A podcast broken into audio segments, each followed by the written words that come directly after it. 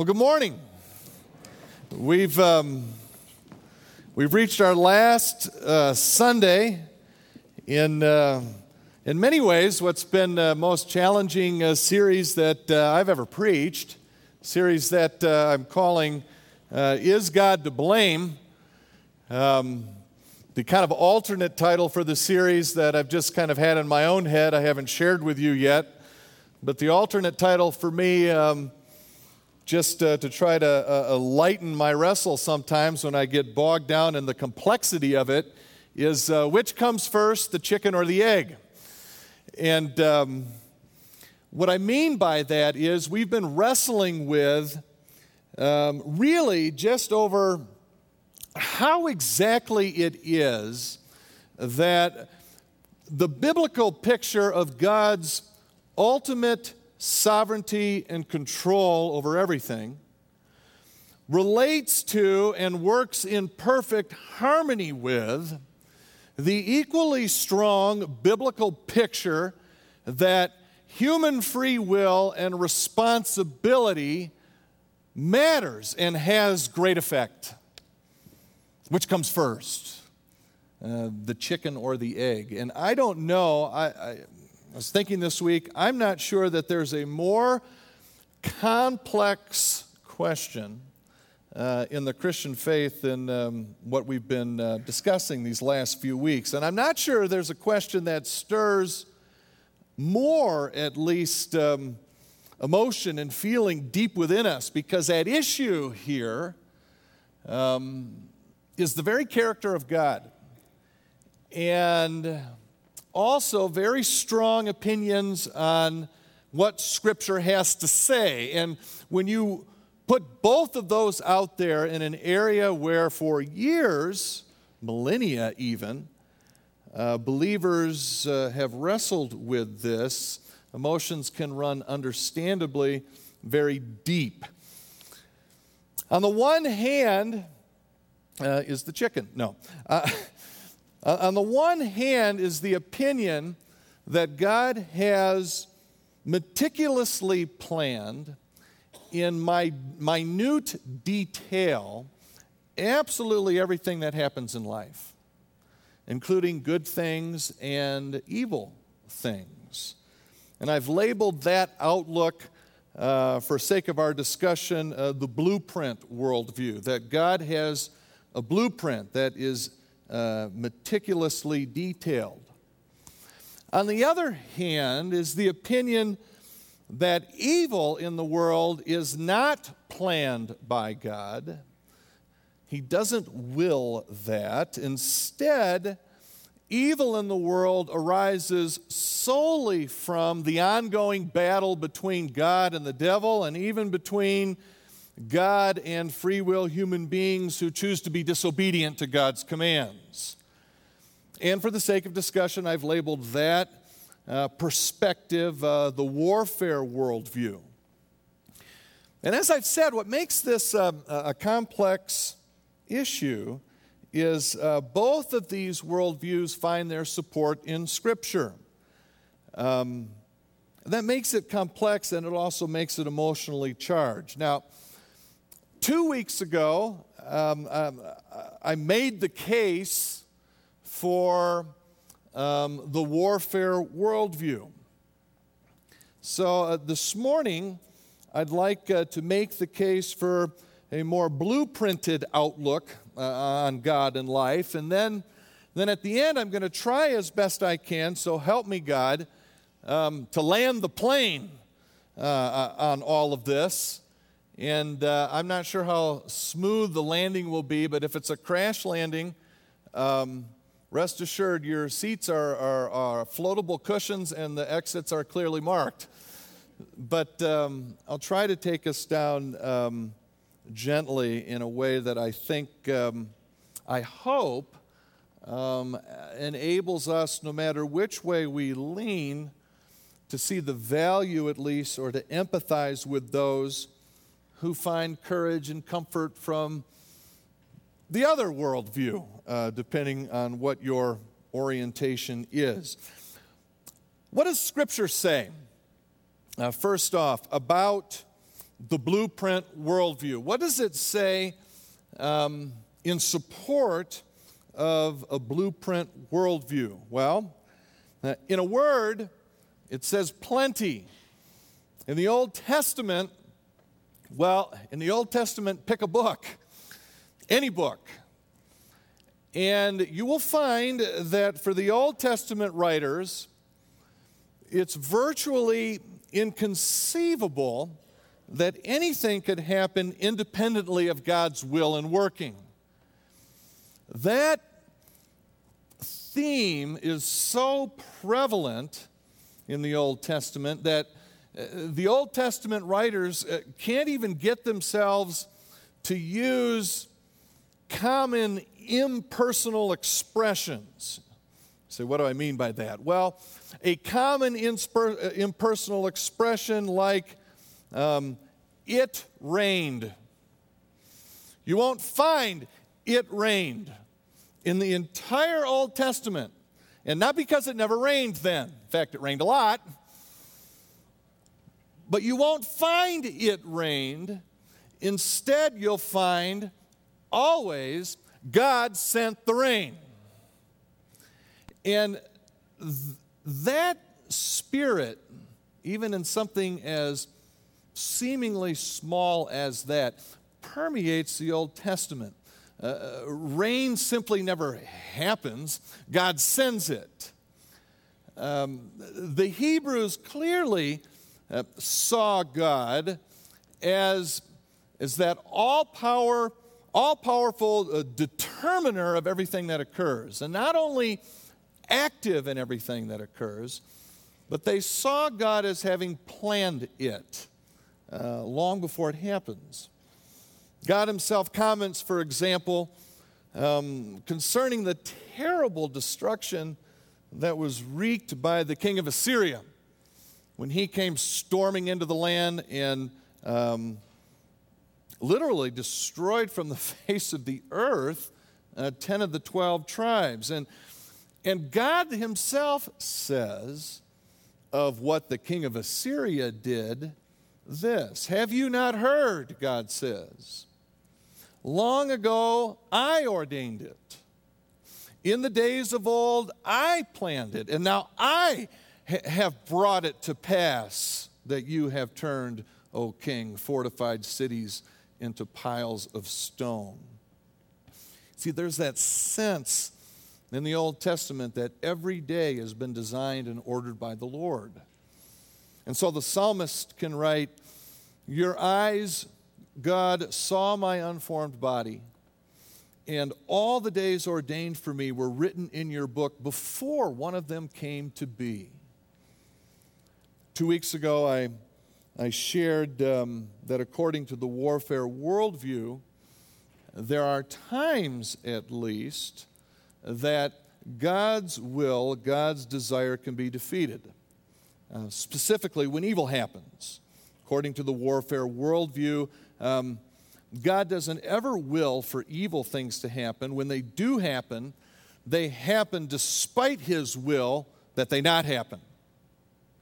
And we talked about some scriptural support uh, for that opinion. That opinion, again, raises to a higher level the responsibility for uh, demonic and human free will and choice. We use the example of Jesus praying and teaching us to pray in the Lord's Prayer, Thy will be done on earth as it is in heaven, as if Jesus praying that, we need to pray that because it's not always being done yet here on earth. So there's biblical support for that. But that opinion, um, at the same time, stands a, a stern challenge from other scriptures. God, for example, says, my purpose will stand, and I'll do all that I please. What I have said, that will I bring about. What I have planned, that will I do. For the Lord Almighty has purposed, and who can thwart him? His hand is stretched out, and who can turn it back? Those are rhetorical questions, begging the answer no one. The Lord works out everything for his own ends, even the wicked for a day of disaster. Many are the plans in a human's heart, but it is the Lord's purpose that prevails. And now we, humans, like Job, may not always understand as God works out his purpose in our lives. God comes and asks Job. In fact, Job quotes the Lord as asking him, Who is this? God says of Job, that obscures my counsel without knowledge. And Job replies, Surely I spoke of things I did not understand, things too wonderful for me to know. That verse always amazes me and brings me to my knees. How on earth, how on earth can Job, who has just tragically lost all 10 of his children and whose body is going through terribly awful things, how can he speak of what he doesn't understand going on there as things too wonderful for him to know? And it reminds me that the turning point for Job is he sees God. And I was reminded by one of the songs we were singing this morning. Sorry, I forget the, uh, the lyric, and Rebecca prayed about it as well. That um, in, the, in the face of the glory of God, when we fully realize uh, God's glory, afflictions just, uh, we forget them because He's so magnificent. And he was so unbelievably magnificent that even an evil tragedy like losing 10 kids, his scream and wail turns from why to wow.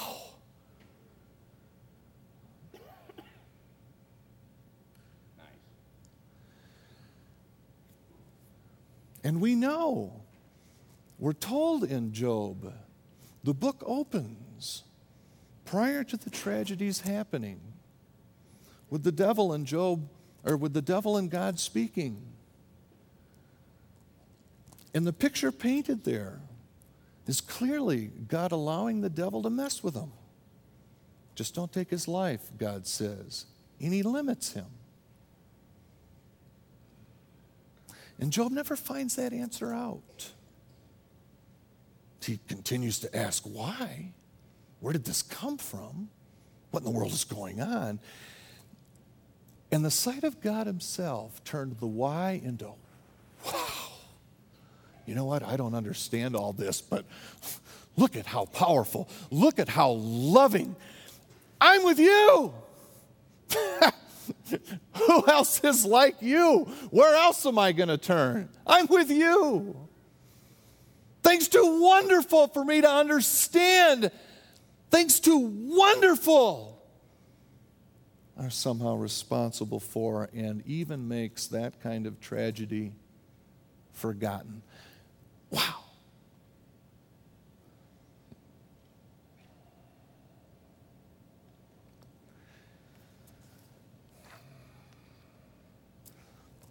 In the view of the Old Testament, an Old Testament believer at least saw uh, God had created the world and he was directing history, which was the unfolding of a plan he had prepared in eternity. Creation in its vast extent and all of the details of individual lives, all of it included in this plan that would surely come to pass as God designed. And by the way, as a result of that belief, the prophets could speak of coming events with certainty. What about the New Testament? You can find the plan and purpose of God also prominent there. Jesus affirmed that God had planned not only large, complex events like the fall of Jerusalem as punishment for sin, but uh, details as well, such as the betrayal of Judas. The Apostle Peter said in his speech at Pentecost about Jesus, This man, Peter says, was handed over to you by God's set purpose and foreknowledge. And later, after the disciples had been released from the Sanhedrin, the disciples throw their heads back and they praise God, saying, They did, the Sanhedrin did against Jesus what your power and will, O God, had decided beforehand should happen. That's in Acts 4. And we haven't even gotten to Paul's writings yet, where those doctrines of predestination and election permeate what Paul has to say. Paul's writings that God's divine plan, according to which everything comes to pass, is made very explicit. The fortunes of nations are determined by God, Paul says. And it even includes God's redemptive work, the choice of individuals. And it even includes Paul's own selection, Paul says, before his birth. We read in Ephesians 1 where Paul regards everything that happens as part of God's intention for his children. Children that God disciplines. And so the author of Hebrews suggests in our struggle against sin, endure the hardship as discipline from God. And what about Revelation? That's probably about as New Testament uh, as it gets, things still yet to come. One of the many things in Revelation that speaks of God's plan unfolding in meticulous detail, even if many of those details are hidden from us in the apocalyptic imagery. You get the feel that this thing is planned out. And in there, too, uh, forget about for a second how the timing all works out. There's uh, probably as many opinions on that as there are people in this room. But there's a binding of Satan, and there's a loosing of Satan. And God is the one responsible for the binding uh, and the loosing. So, what now? Scripture giving us basis to believe that um, a blueprint um, and a warfare uh, are both going on. So, what now? Which is it? Which comes first? How does that chicken and egg relate? Whenever Scripture paints two seemingly conflicting pictures, in this case, that picture of God's foreordained plan and the very uh, on the one hand, and the very real role of human free will. Whenever things like that happen in Scripture, I want to give you the advice that I first read um, almost 30 years ago now uh, from a theologian. His name is Walter Henrichsen. He published a short book on um, rules of biblical interpretation. And um, uh, Rule 23 uh, is as follows Henrichsen suggests when it comes to interpreting seeming paradoxes in the Bible, when two doctrines taught in the Bible appear to be contradictory, accept both as scriptural in the confident belief that they resolve themselves into a higher unity. When two doctrines taught in the Bible appear to be contradictory, accept both as scriptural in the confident belief that they resolve themselves into a higher unity. Henrichsen then goes on to, to list uh, his top four examples of uh, most familiar paradoxes. And uh, as I was um, looking at those again, I sort of uh, ruefully smiled to myself that uh, we're actually covering two of the four in just this one sermon series. I thought, God, I should have just gone for the Grand Slam and done all four at the same time, you know.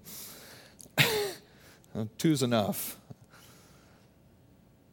The first uh, on Henrichsen's list of uh, familiar paradoxes where a doctrinal truth in the Bible has, has scriptural basis behind it um, is the Trinity. You see scriptural support, uh, three persons. And you see scriptural uh, support, uh, one God. And then you go, huh? Three persons, one God. How does that work? Henrichsen's advice is when that's the case, accept both as scriptural, even if, in his words, that is completely and utterly beyond our comprehension. Second on Henrichsen's list is the dual nature of Christ. Jesus is fully human and fully God. We're asked to believe that 1 plus 1 equals 1. Huh? Maybe Rule 23 is the huh rule? I don't know. And we can't comprehend that either fully in every detail, can we? The third and the fourth on the list are things we've touched on in this series. The third one, not as much, but the third one is uh, the origin and existence of evil. And here's what Henrichsen says about that. Logically, the human mind deduces since evil exists, one of two things must be true concerning where did it come from. Either God created it, or he didn't, and if he didn't, it's somehow co eternal with him. That's what our logic says. There it is. Either God did it or he didn't. And it's co eternal with him. And I love what Henrichsen says next. The Bible leads us to believe neither is true. it's a mystery. And finally, the fourth one on the list. Um, the one most familiar to us, I think, throughout this series the sovereignty of God and the responsibility of humans. And Henrichsen says this about that. I don't normally read such a long quote, but every once in a while, do you do have this sometimes too? You look at something and you read and you go, oh, I wish I had written that. Um, this is such a quote for me, and there, uh, there's much wisdom uh, in this. See what you think.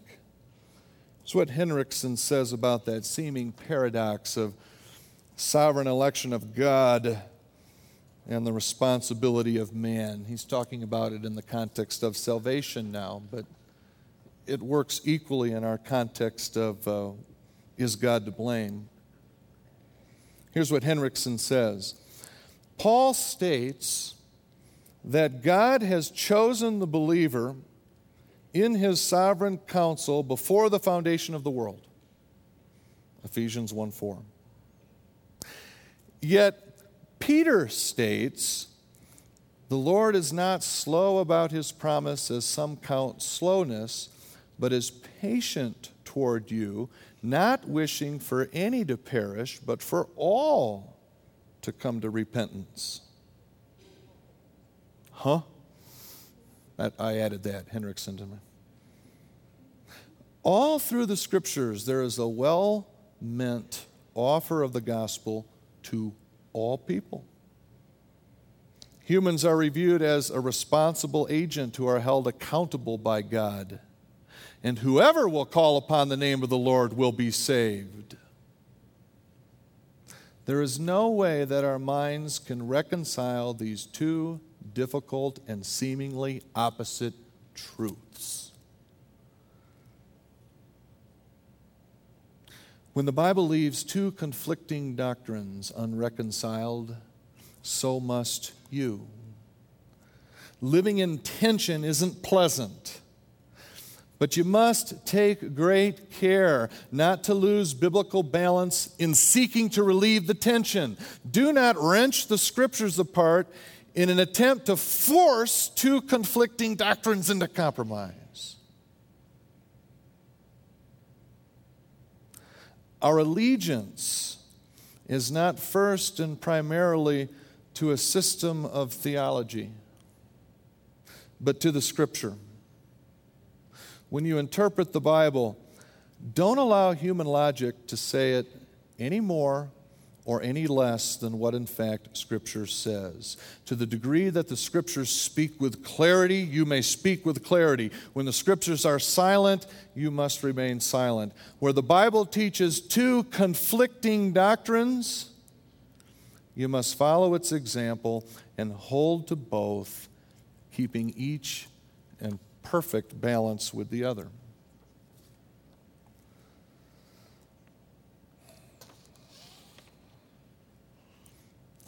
Here's my own personal attempt and how I view God and life. Maybe it's similar to yours, maybe it's different. It's my attempt to balance these two seemingly conflicting points. I see readily throughout the Bible a call for people to act and to join in the battle and to pray earnestly and to go out and fight the devil in power. I see everywhere in the Bible that what we do and what we choose in our ardent partnership with God makes a real difference.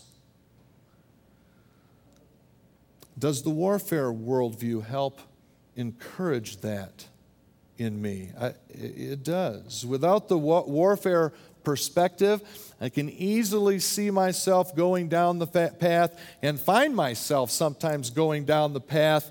Uh, what's the use of prayer if it's all already determined? Ah, maybe to keep me humble before the Lord, but really what I'm asking for, if it's already planned out, it's going to happen, isn't it? Whether or not I beseech God for it. See, I take comfort and encouragement from the warfare worldview that God truly responds and truly listens. His mind isn't already made up. It doesn't feel like when we go to our Father in heaven, uh, kids, and maybe older kids too, when we go to our parents. You ever go to your parents, you know, you're, you're, you're certain what the answer is going to be, but you give it a shot? You know, I was just thinking on Tuesday night, and I like, anyway, you know,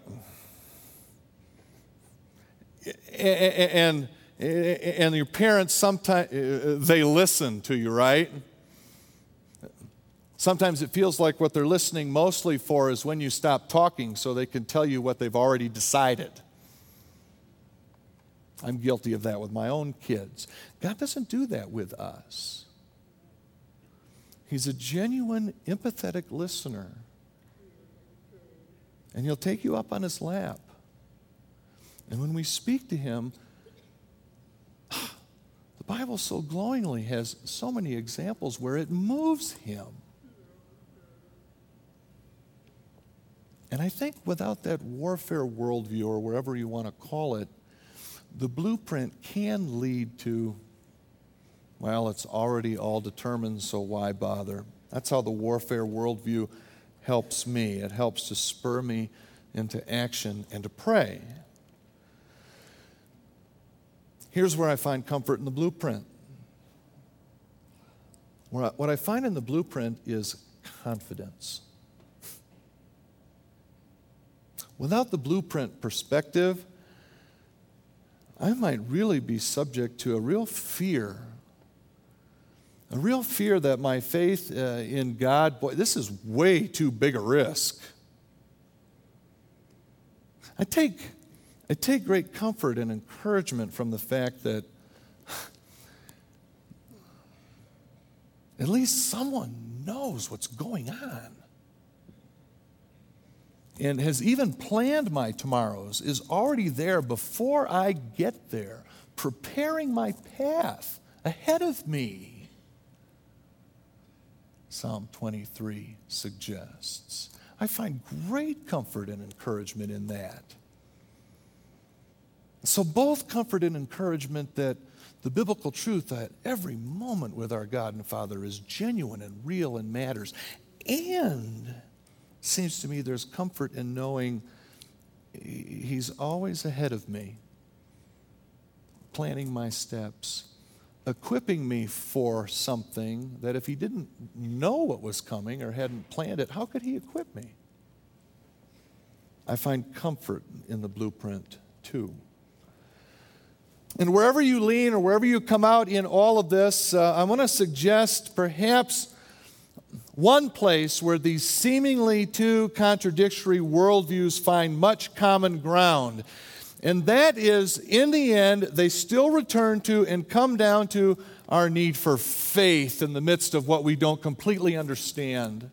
The blueprint, uh, uh, not completely understanding question is something like why on earth would a God who is loving cause this really, really evil and hard thing in my life? That takes faith. That somehow he still is loving. And the warfare question. The warfare ends in faith too, because its unanswered question to me and all the reading and study I've been doing on it is the answer to this question well, why didn't or wouldn't God win this battle? Why did my child die? But you saved theirs. In the end, that mystery requires faith. Because we can't exactly explain why. And so these two contradictory, seemingly contradictory on our level understanding doctrine come booming together in the need for faith. And you say, well, isn't God asking a lot of us to trust Him without complete understanding? And yeah, that asks a lot. How could He possibly do that? How could we be so foolish to put our complete trust and faith in Him when we don't completely understand? And the answer, my friends, to that question is the cross of Jesus Christ.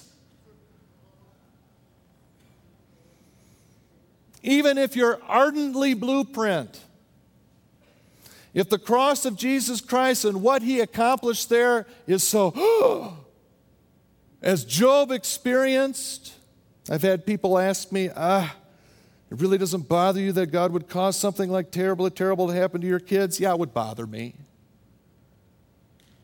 But could I get and could I stay encouraged and comforted even to trust God? Would that create a real hurdle for me? You know, I don't know because I haven't had that kind of tragedy in my life yet, praise God. But should that day come, I think where I find the answer to push through that, even if I'm told God causes it, is a deep appreciation for what it is He did for me on the cross. And I hope I could find the path to say, eternal damnation. You took it all away by giving your own life. You know what? For this relatively tiny time, I know the depth of pain, it doesn't seem, but for this relative timely time, for whatever reason, if you need to cause that to happen to me, I'm going to trust there's a reason. Because given what you've done on the cross, my Father, my Creator, who I, you can do anything to me that I trust is for the greater good, even if I don't understand it. I give myself wholeheartedly to you.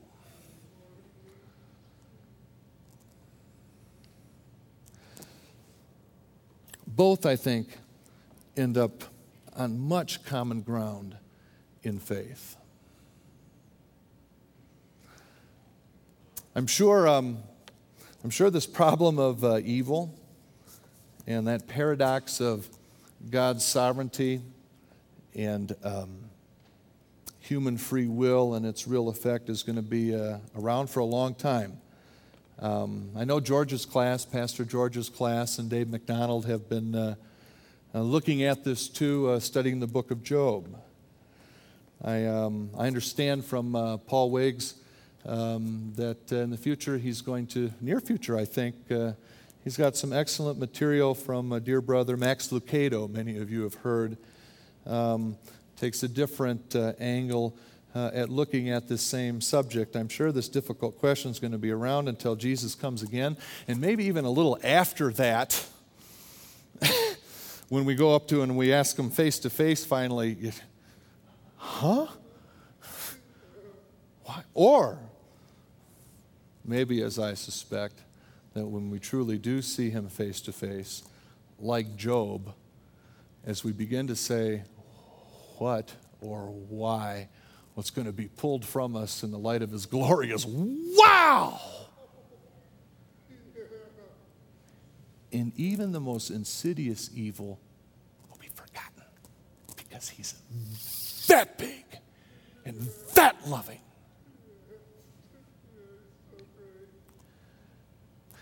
In the meantime,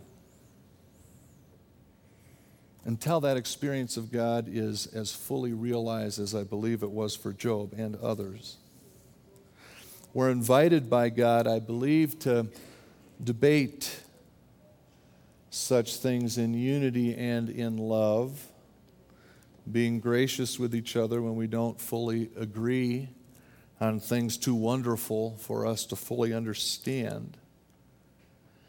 And I truly believe Henrichsen's advice is best. We should, in this interim, cling tightly when we see scriptural support for two seemingly contrary opinions.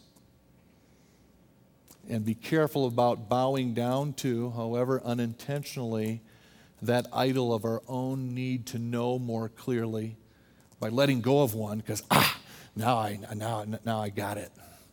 Now that that one kind of gets in the way. That is crazy warfare stuff. No, God, what in the world is God? No, that doesn't make sense to me. So I'm gonna I'm gonna get rid of one. Ah, careful that your motivation for doing that isn't uh, the idol of our needing to understand more. We make the same mistake Thomas did when he didn't believe the resurrection until he could see it with his own eyes. And blessed are those who believe but don't yet see completely, Jesus says. And in all of it, I think um, we can rest confidently in the Lord who loves us deeply beyond measure. and no matter where you land on which evil or which hard thing comes from somewhere, and is it the chicken? Or, Wherever you land or whatever worldview you lean toward, the Bible is crystal clear and does not present a contrary or contradictory doctrine on this truth. God is absolutely with you in and through the pain, giving you comfort and love and strength and courage and weeping along with you because you're going through it for whatever mysterious reason. He's with you. And when He's with you, no matter what the worldly standard of success or failure is, on a heavenly standard, you will always succeed and you will never fail because you're in the hands of a God who is both all powerful and unquenchable, infinite love. And if we ever get to a place where our faith is shaken because something evil happens and we wonder, how could God plan for that? Maybe He's not loving. Or on a more warfare side of things, boy, had the prayer team go on, I really believed God would save me from this fiery furnace or save my child. And He didn't. Why not? Maybe He's not powerful enough if we're tempted to go down the road as the devil would gleefully kick us down, your God's not very powerful. He's not powerful enough to win all the battles. Your God's not very loving because he caused or allowed this thing. When we're tempted to go there, Jesus' resounding answer to bring us back home to complete confidence and trust in him is that cross. Don't lose sight of it no matter where you're bent, is on this. And don't lose sight of each other. Don't divide over this one, please.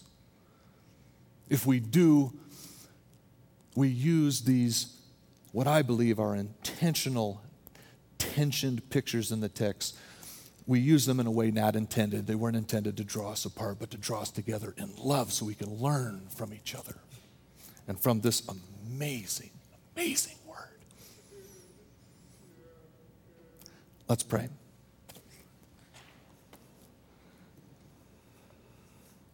Father in heaven, I think one of the things that our common adversary, the devil, delights in most is seeking to divide us over such seeming paradoxes in Scripture. Don't let him do that, Father. Give us the humility and grace to continue to love each other. Keep us far, even as we seek to understand you more as we should. Keep us far from ignoring the whole counsel of your guide, the Bible, in our efforts to so badly want to understand more. Help us, Father, to honor all of it and to remember Paul's advice to Timothy, to Tiny Tim, that all Scripture, all of it, is profitable and needed. Father, give us protection from the devil's attempt to tempt us in tragedy and in pain that you're not all loving or you're not all powerful. Take our chins, Father, and turn our heads fully on the cross of Christ. Stand on the empty tomb. If we're ever tempted to doubt your love on the cross or your power in the resurrection. Remind us far more than once a year on Easter. Father, we love you. I give all of this into your amazing hands because you are indeed the great I am. In Jesus' name I pray. And all God's people said, Amen. Would you stand, please, for the benediction this morning? As I wrestled with the complexity of these things, this priestly blessing um, was always close by through these four weeks because I felt often the need uh, for God just to give me peace. So I ask His blessing on all of us here this morning for just that. May the Lord bless you and keep you. May the Lord cause His face to shine upon you and be gracious to you. And may the Lord turn his face towards you and give you his peace, his shalom. In the name of Jesus, amen. Amen. amen. Have a great day. Come to the hoedown. How many of you noticed I wore my cowboy boots? You have you you have the free will to decide whether or not to come, but it may have been foreordained that you be there. So we'll see you tonight. God bless you all.